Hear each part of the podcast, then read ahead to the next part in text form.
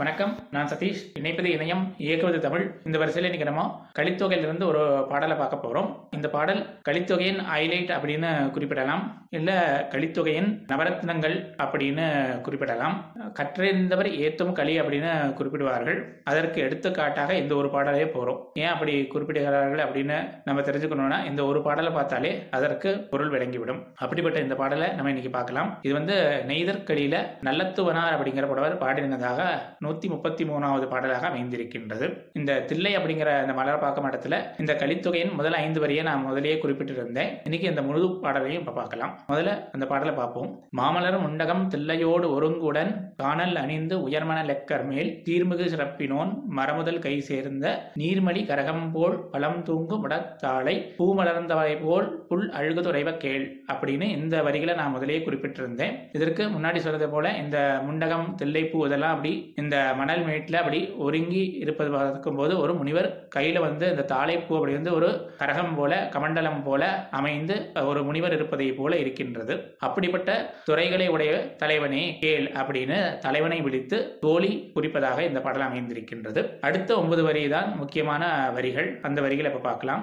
ஆற்றுதல் என்பது ஒன்று அளந்தவர்க்கு உதவுதல் போற்றுதல் என்பது புணர்த்தாரை பிரியாமை பண்பு எனப்படுவது பாடு அறிந்து ஒழுகுதல் அன்பு எனப்படுவது தன் கிளை செராமை அறிவு எனப்படுவது பேதையார் சொல் நோற்றல் செறிவு எனப்படுவது கூறியது மறாமை நிறை எனப்படுவது மறை பிறர் அறியாமை முறை எனப்படுவது கொன்னோடாது உயிர் வள் எனப்படுவது போற்றாரை பொருத்தல் அப்படின்னு ஒரு ஒன்பது சொற்களுக்கு இலக்கணம் கூறப்பட்டிருக்கின்றது. டெஃபனேஷன் அப்படின்னு நம்ம எடுத்துக்கலாம். ஒரு ஒன்பது சொற்களுக்கு. இந்த ஒன்பதையும் நம்ம விரிவா பின்னாடி பார்க்கலாம். கடைசியில இன்னொரு ஐந்து அடிகளோட இந்த பாடல் முடிகிறது. முதல்ல அந்த ஐந்து அடியை பார்த்துடலாம். ஆங்கதை அறிந்தினீராயின் என் தோழி நல்நுதல் நலன் உண்டு துரத்தல் கொண்க. தீம்பால் உண்பவர் கொள்கலம் வரைத்தல்.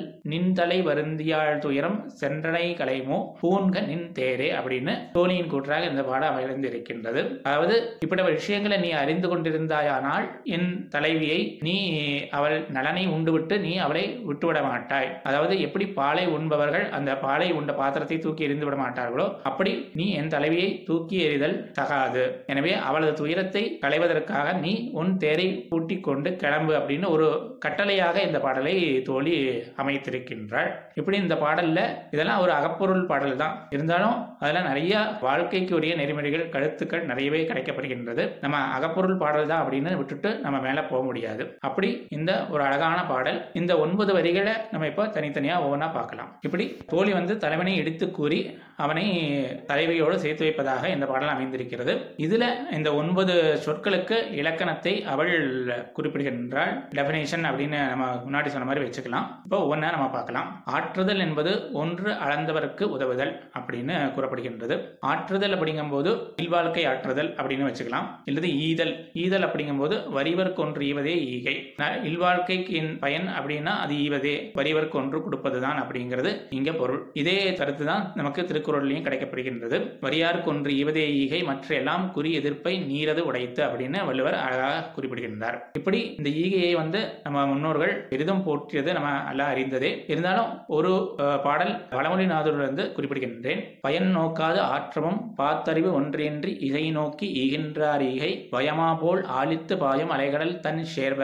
கூலிக்கு செய்து உண்ணுமாறு அப்படின்னு இங்க பழமொழி நானும் குறிப்பிடுகின்றது இதுல வந்து பயன் நோக்காமல் ஆற்ற வேண்டும். இந்த ஈகை அப்படிங்கிறது பயன் நோக்கி பண்ணியாச்சுன்னா அது ஈகை ஆகாது. அப்புறம் பாத்திரிவு ஒன்றின்றி இசை நோக்கி அப்படிங்கும்போது இவன் வறியவன் இவன் பெரியவன் அப்படின்லாம் அவனை பற்றி ஒரு எடை போட்டு அவனுக்கு இசை நோக்கி அப்படிங்கும்போது ஒரு புகழை ஒரு எதிர்பார்ப்பை நோக்கி நம்ம கொடுக்கும்போது அது வந்து ஈகை ஆகாது அதெல்லாம் எப்படிப்பட்டதுன்னா கூலிக்கு நீ செய்வோம் ஒரு வேலை அப்படின்னு ரொம்ப சிம்பிளாக முடிச்சிடுறாங்க. இதெல்லாம் ஒரு கூலிக்கு செய்கிற வேலை தான் இதெல்லாம் ஈகைங்கிற கணக்கிலேயே வராது அப்படிங்கிறது இந்த பழனினானூர் குறிப்பிடும் செய்தி. இப்படி ஈகையை நமது முன்னோர்கள் பெரிதும் போற்றி இருக்கிறார்கள். இப்பொழுது அதிவீர ரம பாண்டியர் பாடிய அந்த காசி காண்டத்திலிருந்து ஒரு ரெண்டு செய்யுளை பார்க்கலாம். அவர் அதில் ஒன்பது பேருக்கு யாரெல்லாம் ஈகைக்கு உரியவர்கள் யாரெல்லாம் ஈகைக்கு உரியவர் அல்லாதவர்கள் அப்படின்னு ரெண்டு பாடல்ல குறிப்பிடுகின்றார். அந்த ரெண்டு பாடல்ல நம்ம இப்ப பார்க்கலாம். முதல்ல ஈகைக்கு உரியவர்கள் மாண்புடையாளர் கேண்மையர் தத்தம் வழிமுறை உலக்கினில் அமர்ந்தோர் ஷேன்படு நிரப்பின் எய்தினோர் புறப்போர் தீர்த்தவர் தந்தை தாய் குறவர் காண்தகு உதவி புரிந்துளோர் இணையோர். ஒன்பதன் மரும் உளம் கழிப்ப வேண்டுரு நிதியம் அளிப்பின் மற்ற ஒன்று கோடியாம் என மறையும் விளம்பும் அப்படின்னு இங்க இந்த ஒன்பது பேரை அவர் பட்டியலிடுகின்றார். யாருக்கெல்லாம் ஈகை வழங்கலாம் அப்படின்னு. அந்த ஈகைக்கு உரியாதவர்கள் யார் யாருன்னு அடுத்த பாடல்ல முகன் எதிர் ஒன்றும் பிரியின் மற்றொன்றும் மொழிபவர் விளையுறு தூதர் அகன்ற கேள்வி இலார் அருமருந்தவர்கள் அரும்பொருள் கவர்னர் தூர்த்தர் புகழரும் தீமை புரிபவர் மல்லர் செருக்கினார் புன்தொழில் தீயோர் இகழ்தரும் இணையோர் ஒன்பது பெயர்க்கும் ஈதிடல் பழுது என இசைப்பார் அப்படின்னு. இந்த ஒன்பது பேரை அவர் யாருக்கெல்லாம் ஈகைக்கு உரியாதவர்கள் அப்படின்னு குறிப்பிடுகிறார்கள் இதைத்தான் நம்ம பாத்திரம் அறிந்து பிச்சையடு அப்படின்னு குறிப்பிடுவார்கள். இப்படி ஈகையை பற்றி இங்க நம்ம நிறைய செய்திகளை பார்க்கலாம். இப்போ நம்ம அடுத்த டெபினேஷனுக்கு போயிடலாம். போற்றுதல் என்பது புணர்த்தாரை பிரியாமை. போற்றுதல் அப்படின்னு நம்ம இன்னைக்கு என்ன பொருள் கொள்கிறோம் அப்படின்னா புகழ்தல் ஒருவை பாராட்டுதல் துதித்தல் அப்படிங்கிற பொருளில் தான் இன்னைக்கு நம்ம எடுத்துக்கிறோம். ஆனால் சங்க இலக்கிய காலத்திலிருந்து போற்றுதல் அப்படிங்கிறத முதல்ல பாதுகாத்தல் பேணுதல் மதித்தல் இந்த பொருள்ல தான் விரைவி வந்திருக்கின்றது அப்படின்னு தான் நிறைய இடத்துல நம்ம பார்க்க முடிகின்றது. அதற்கு திருக்குறள் இருந்து ரெண்டு குரலை நான் இங்கே குறிப்பிடுகின்றேன். நிலவரை நீழ்புகழ் ஆற்றின் புலவரை போற்றாது புத்தேல் உலகு. இங்க போற்றாது புத்தேல் உலக அப்படிங்கும்போது மதி மதிக்காது அப்படிங்கிற பொருளை எடுத்துக்கலாம். ஆற்றாரும் ஆற்றி அடுப்பு இடனறிந்து போற்றார்கன் போற்றி செய்யின் அப்படின்னு இங்கேயும் பார்க்கும்போது போற்றார் அப்படிங்கும்போது மதிக்காதவர் இங்க போற்றி அப்படிங்கும்போது பாதுகாத்தல் அப்படிங்கிற பொருள் எல்லாமே தான் வருகின்றது. இப்படி நிறைய நம்ம எடுத்துக்காட்டு குறிப்பிடலாம். இப்போ பக்தி இலக்கியத்தில் எடுத்துக்கிட்டாலும் இப்போ நிறைய அந்த போற்றி பாடல்கள்லாம் இருக்கு. இப்போ திருவம்பாவை எடுத்துக்கிட்டாலே கடைசி பாடல் வந்து போற்றி அருள்கன் என்ன அதியாம் பாதமலர் போற்றி அருள்கன் என்ன அந்தமாம் செந்தலர்கள் அப்படின்லாம் குறிப்பிடப்படுகின்றது. அதற்கு ஒரே எழுதியவர்கள் எல்லாம் என்ன குறிப்பிடுகிறார்கள் என்றால் இங்கு போற்றி அப்படிங்கும்போது அப்படின்னு குறிப்பிடுகிறார்கள். போற்றி அப்படிங்கும்போது பாதுகாத்தல் அப்படிங்கிற ஒரு பொருள்லேயே தான் அஹ், விரைவி வந்திருக்கின்றது நிறைய இடத்துல. அப்படி இந்த இலக்கணத்திலையும் குறிப்பிடும் இடத்துல போற்றுதல் என்பது புணர்த்தாரை பிரியாமை அப்படின்னு வருகின்றது. அதாவது நமக்கு உடன் தெரிந்தவர்களை பிரியாமல் இருப்பது தான் போற்றுதல் அப்படின்னு நம்ம எடுத்துக்கலாம். இங்க ரெண்டு விஷயம் எனக்கு தோணுகின்றது நம்ம போற்றுதல் அப்படிங்கும்போது புணர்த்தாரை பிரியாமை அப்படிங்கும்போது அது சரி. ஏன்னா பாதுகாத்தல் அப்படிங்கிற பொருள் பொதுவாகவே போற்றுதல் அப்படிங்கிற புகழ்தல் அப்படிங்கும் போதும் எடுத்துக்கிட்டாலும் புகழ்தல் அப்படிங்கும்போது ஒருவரை புகழ்ந்து அப்படி விட்டு விட்டு செல்வது சரியில்லை. இப்போ ஒரு ஒரு நல்ல செயலை செய்கிறார் அப்படின்னா நம்ம புகழ்கின்றோம். புகழ்ந்து அப்படியே விட்டுட்டு போயிடுறோம். அவங்களுக்கு பின்னாடி ஒரு துன்பம் வந்தா நம்ம விட்டுறது சரியில்லை. அங்க வெறும் புகழ்தல் மாத்திரம் இல்லை.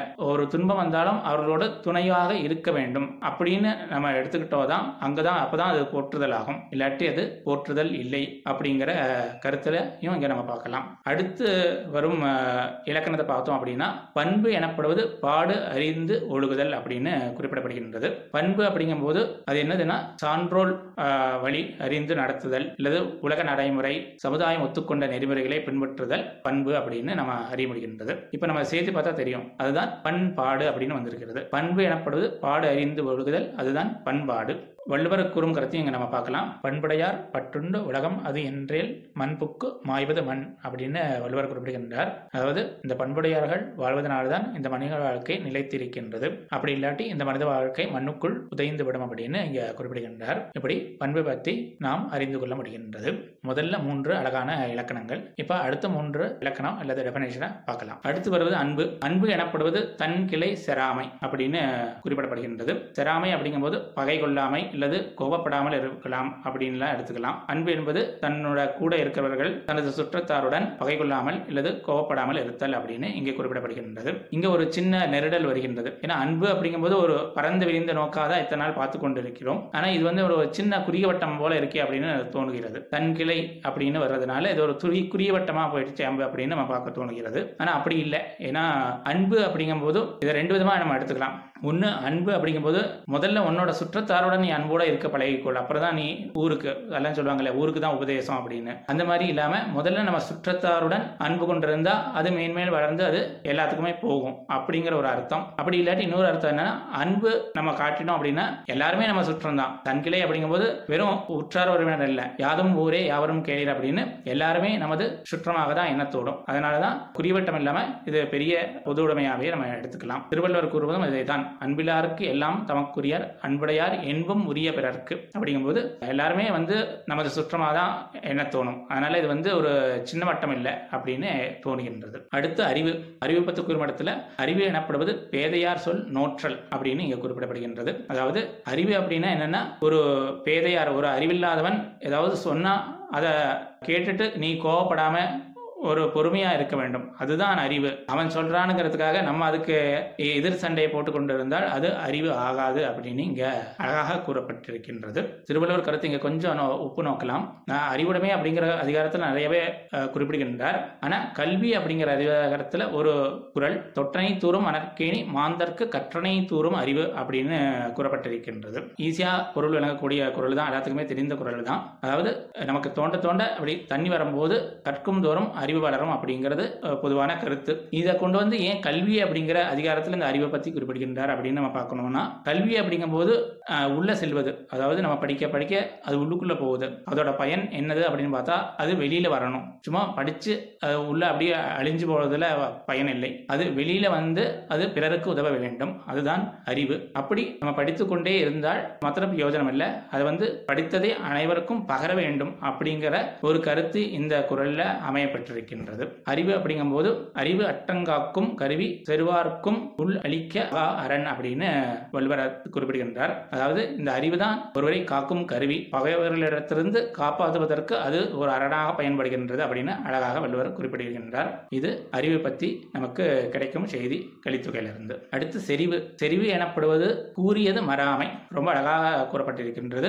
ஒரு சொல்ல நம்ம முன்னும் பின்னும் புரட்டி புரட்டி அப்படி மாத்தி மாத்தி மாத்தி நேத்து ஒன்று சொல்றது இன்னைக்கு ஒன்று சொல்றது அப்படின்னு இல்லாம கூறியதை அப்படியே சொல்லுவது தான் தெரிவு அப்படின்னு கூறப்படுவது. குறிப்பா சொல்லுவார்கள் நிலம் பெயரினும் சொல் பெயராமல் இருக்க வேண்டும் அப்படின்னு. இந்த ஒரு சொல்லியே நிறைய சங்க இலக்கியங்கள்ல திரும்பி திரும்பி வருகின்றது. நம்ம அதை பார்க்கலாம். நிலம் பெயரினும் நின் சொல் பெயரல் அப்படின்னு புறநானூறு குறிப்பிடுகின்றது. நிலம் புடை பெயர்வது ஆயினும் கூறிய சொற்புடை பெயர்தலோ இளரே அப்படின்னு நற்றிணையும் குறிப்பிடுகின்றது. நிலம் திறம் பெயரும் காலை ஆயினும் கிளைந்த சொல் பெயர்ப்பு அறியலை அப்படின்னு பதிற்று பத்தும் ஒரே கருத்து தான் பார்த்தீங்கன்னா நிறைய சங்க இலக்கியங்களில் இந்த நிலம் பெயர்ந்தாலும் நமது சொல் பெயர்தல் கூடாது அப்படிங்கிற கருத்தில் இது வந்து அடுத்த மூன்று இலக்கணம். கடைசி மூணு இலக்கணத்தை பார்க்கலாம். நிறை எனப்படுவது மறை பிறர் அறியாமை. ஒருவரோட நிறை அப்படின்னா மறைக்க வேண்டிய விஷயங்களை பிறர் அறியாவண்ணம் நடந்து கொள்வதிலே அது ஒரு நிறை அப்படின்னு கூறப்படுகின்றது. ஒரு சிம்பிளான டெபினேஷன் இங்கே இன்னொரு விஷயத்தை கூற வேண்டி இருக்கின்றது. மறை அப்படிங்கும்போது இங்கு மறைக்கப்பட வேண்டிய விஷயம் அப்படின்னு தான் எடுத்துக்கணும். ஆனால் மறை அப்படின்னா இன்னொரு பொருளும் இருக்கு. இப்போ நான் மறை இல்லை திருக்குறளை தமிழ் மறை அப்படின்லாம் நம்ம சொல்றோம். அங்க மறை அப்படின்னா என்ன பொருள் அப்படின்னா மறை என்பது பொருள் ஒளிந்திருக்கும் அதாவது வெளிப்படையாக சொல்லாமல் உள்ளுரையாக கூறப்படும் பொருள் அப்படின்னு அங்க பொருள். இங்க வந்து மறைக்கப்பட வேண்டிய செ- செயல். ஆனா அங்க மறை அந்த ரெண்டு மறையும் போட்டு நம்ம குழப்பிக்க கூடாது. வள்ளுவர் குறிப்பிடத்துல நிறைமொழி மாந்தர் பெருமை நிலத்து மறைமொழி காட்டிவிடும் அப்படின்னு குறிப்பிடுகின்றார். மேலும் நிறைமொழி மாந்தர் ஆணையில் வைத்த மறைமொழி தானே மந்திரம் என்ப அப்படின்னு இங்க மறை அப்படிங்கும்போது இங்க போற்றப்பட வேண்டிய மறை அப்படின்னு நம்ம எடுத்துக்கொள்ள வேண்டும். அடுத்தது முறை. முறை எனப்படுவது கண்ணோடாது உயிர் வெவ்வல் அப்படின்னு வருகின்றது. வெவ்வல் அப்படிங்கும்போது கவர்தல் கவ்வுதல் அப்படின்னு பொருளை எடுத்துக்கலாம். அதாவது நீதிமுறை அப்படின்னா அது வந்து கண்ணோடாது அப்படிங்கும்போது இவன் நமக்கு வேண்டியவனா வேண்டாவதனா அப்படின்லாம் பார்த்து நம்ம நீதி வழங்கக்கூடாது. பொதுப்படையாக நம்ம நீதி வழங்க வேண்டும். கண்ணோடாது உயிர் வெவ்வல் அப்படின்னு உயிரை கூட எடுக்கிறதுல தப்பு இல்லை உனது சுற்றத்தாரா இருந்தாலும் நீ முறையாக நீதி வழங்க வேண்டும் அப்படின்னு இங்க குறிப்பிடப்படுகின்றது.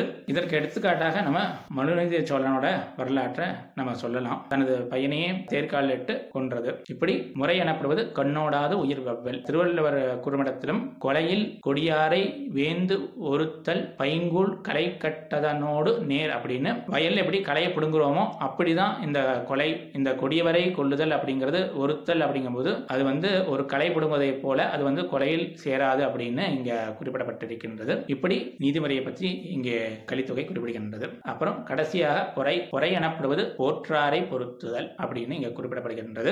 எல்லாத்துக்குமே தெரியும். அகழ்வாரை தாங்கும் நிலம் போல் தம்மை இகழ்வாரை பொருத்தல் தலை அப்படின்னு வலுவரும் குறிப்பிடுகின்றார். அப்புறம் நிறையுடைமை நீங்காமை வேண்டின் பொறையுடைமை போற்றி ஒழுகப்படும் அப்படின்னு இங்க குறிப்பிடுகின்றார். இப்படி பொறை அப்படிங்கும்போது இந்த பொறுமையை பற்றி நிறையவே சொல்லலாம். நாலடியார்ல இருந்து ஒரு பாடல் இறப்பவே தீய செய்யணும் தன் நாட்டார் பொருத்தலை தகுவது ஒன்று அன்றோ. நிலங்கொங்கு உருவவண்டு ஆர்க்கும் உயர் வரை நாட ஒருவர் புறை இருவர் நட்பு. ரொம்ப அழகான வரிகள். ஒருவர் புறை இருவர் நட்பு ஒருவர் பொறுமையுடன் இருந்தால் இருவர் நட்பு நிலைத்திருக்கும். இப்படி இந்த பொருத்தலை பற்றி அழகாக குறிப்பிடப்படுகின்றது. நீதிவன்பாயிலையும் ஒரு அழகான பாடல். அந்த நீதிவன்பா பாடலை இப்ப பார்க்கலாம். அன்னம் அணையாய் குயிலுக்கு ஆன அழகு இன்னிசையே. கண்ணல் மொழியார்க்கு கற்பாமே.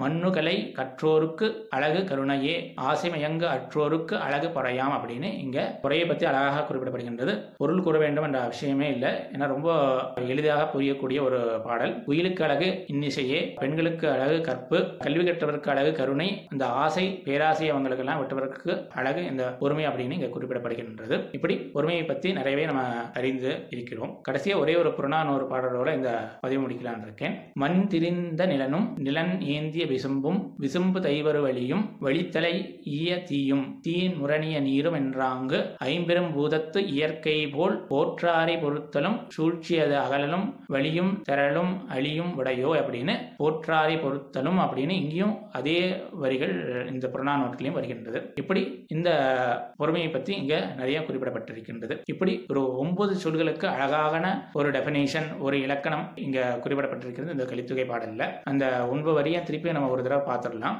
ஆற்றுதல் என்பது ஒன்று அளந்தவர்க்கு உதவுதல் போற்றுதல் என்பது புணர்த்தாரை பிரியாமை பண்பு எனப்படுவது பாடு அறிந்து ஒழுகுதல் அன்பு எனப்படுவது தன்களை செராமை அறிவு எனப்படுவது பேதையார் சொல் நோற்றல். செறிவு எனப்படுவது கூறியது மறாமை. நிறை எனப்படுவது மறை பிறர் அறியாமை. முறை எனப்படுவது கண்ணோடாது உயிர் வெவ்வல் பொறை எனப்படுவது போற்றாரை பொருத்தல் அப்படின்னு இந்த ஒன்பது சொற்களுக்கு இலக்கணம் கூறப்பட்டது. அதனால தான் முன்னாடியே சொன்னேன் இது வந்து ஒரு நவரத்னம் அப்படின்னு. எப்படி கலித்தொகை அப்படிங்கும்போது கலித்தொகையோட ஹைலைட்டே இந்த ஒரு பாடல் தான். இது ஒரு பாடல். இந்த மாதிரி நிறைய வாழ்க்கைக்கு வேண்டிய கருத்துக்கள் இந்த கலித்தொகையில் இருக்கு. வரும் பதிவில் இந்த மாதிரி வேறு வேறு நல்ல பாடல்களை நம்ம பார்க்கலாம். இப்படி இந்த ஒன்பது தான் வாழ்க்கைக்கு இன்றியமையாதது. இதுதான் அறம். இதுதான் கடைபிடிக்க வேண்டிய நெறிமுறை. இதுதான் தமிழர்களின் பண்பாடு அப்படின்னு நம்ம குறிக்கொள்ளலாம். அழகாக இந்த ஒன்பது இலக்கணத்துல ஏதாவது ஒன்று ரெண்டையான நம்ம பின்பற்ற முயற்சி கொள்ளலாம். அப்படி ஒன்று ரெண்டு அதில் ஆரம்பிச்சு இந்த ஒன்பதையும் நம்ம பின்பற்றினோம் அப்படின்னா இதுதான் தமிழர்கள் பண்பாடு அப்படிங்கிறது ஐயமில்லை. இப்படிப்பட்ட ஒரு அழகான வேறொரு பதிவில் நம்ம மீண்டும் சந்திப்போம். ஞானத்தேடல் தொடரும். நன்றி வணக்கம்.